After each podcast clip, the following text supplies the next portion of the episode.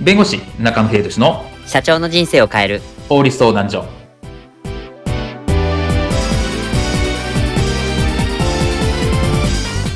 こんにちは弁護士の中野英寿ですこんにちはアシスタントの堀内隆ですこの番組は IT 専門の弁護士中野秀俊がこれはすぐに使える法律主に企業法務の知識を分かりやすくそしてちょっとコミカルにお伝えする番組ですよろしくお願いいたします今回のテーマは根拠なき報告に鉄追消費者庁が下した鬼の命令とはですある会社による広告に対して消費者庁が課徴金納付命令を下しました違法に当たるものは広告に対する効果のことでした具体的にどのような経緯でこの命令が下されたのでしょうか今回は広告の根拠と証明それから消費者庁が下したことについてお話を伺いたいと思いますではよくある広告についてこういったシーンはありませんでしょうか社長今度発売されるイランイランオリエンタルってどんな化粧水なんですかよくぞ聞いてくれたその名の通りイランイランが含まれているオリエンタルな化粧水だうーん、なんかちょっとよくわからないんですけど、イランイランってそんなにいいもんなんですかおまもうちょっと勉強しろよ。イランイランは花の中の花とも言われるくらいの花で、黄色くて香り高い花なんだ。へえ。あの、ロクシタンでも使われたことがあったな。おー、それはすげえ。ということは、ロクシタンを真似したんです。モノマネじゃねえ。す、すみません。で、あの、その効果ってどんなもんなんですか肌ツヤ効果30倍、持続性も効果倍。それ言っちゃっていいんですかいい。いや、あの、この手の類って大体臨床実験とかしないといけないんじゃ。イランイランってな。ははははは。親父ギャグ。後日。大変です社長消費者庁からイランイランオリエンタルの発売差し止めがは、は、はい今回のテーマは、根拠なき広告に鉄追消費者庁が下した鬼の命令とはについてお話を伺います。はい。あの、消費者庁が高額な課徴金の納付を命令したというところがニュースになったんですが、具体的にどういった案件にこれ下されたのでしょうかはい。これはまあ、アップドラフトっていうところのイオン発生装置はいについてですね、下されたんですね。はいで、これ何かっていうと、まあ、イイオンも発生して、なんかこう、マイナスイオンがどうだみたいな、まあそういう商品なんですけど、はいはい。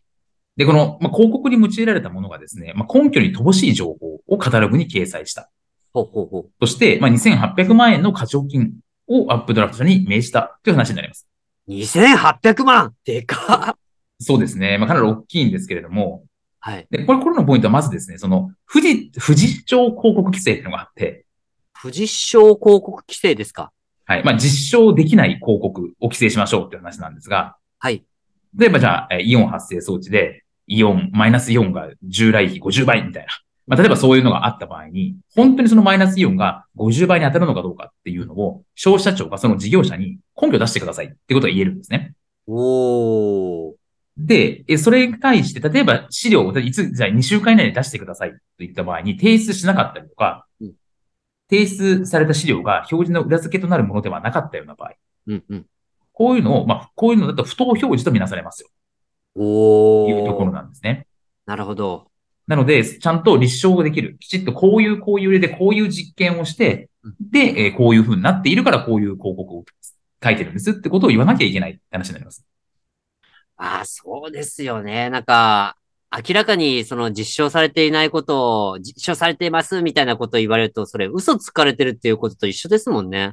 そうですね。なので、まあそういうことをする。うー例えばイ、イオンの発生で50倍とか、まあそういう数字だとか、広告をする場合には、ちゃんとその裏付けとなる証拠があるのかどうか。はいっていうことをきちっと見極めなきゃいけない。で、指摘されたときに、いや、こういう理由で、ちゃんと正当性があるんですよってことが言えるかどうかってことを判断しなきゃいけないという形になります。まあ、そうですよね。まあ、このあたりは本当にきちっとした、あのね、根拠をもとに、まあ、それをちゃんと適切に表示させてほしいっていうところがありますよね。そうですね。で、あと課徴金については、以前ですね、お伝えもしたんですけれども、はいこの課徴金というのは、まあ、行政が、まあ、支払いを命じることができるもの、みたいな感じですね。ええまあ、言ってしまえば罰金みたいなものなんですけれども、うんうんうん。罰金というのはまあ裁判所が下すわけですが、これは行政ですね。消費者庁とか。そういったものは独自に下すことができる。まあ罰金みたいなものなので、まあ今回2800万円というですね、結構大きな金額が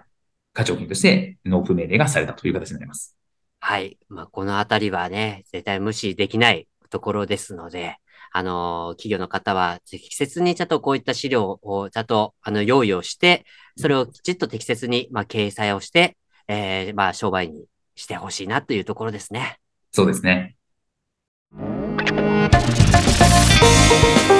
今回の弁護士中野秀俊の社長の人生を変える法律相談所はお役に立てていただけましたでしょうか企業活動において気がつかないうちに違法になっていることや、ちょっとした法律の知識があれば一気に打開できる、そんな法律のエッセンスをご紹介していきますので、この番組をフォロー、いいねをお願いいたします。よろしくお願いいたしますではまた次回をお楽しみに。ありがとうございましたではまた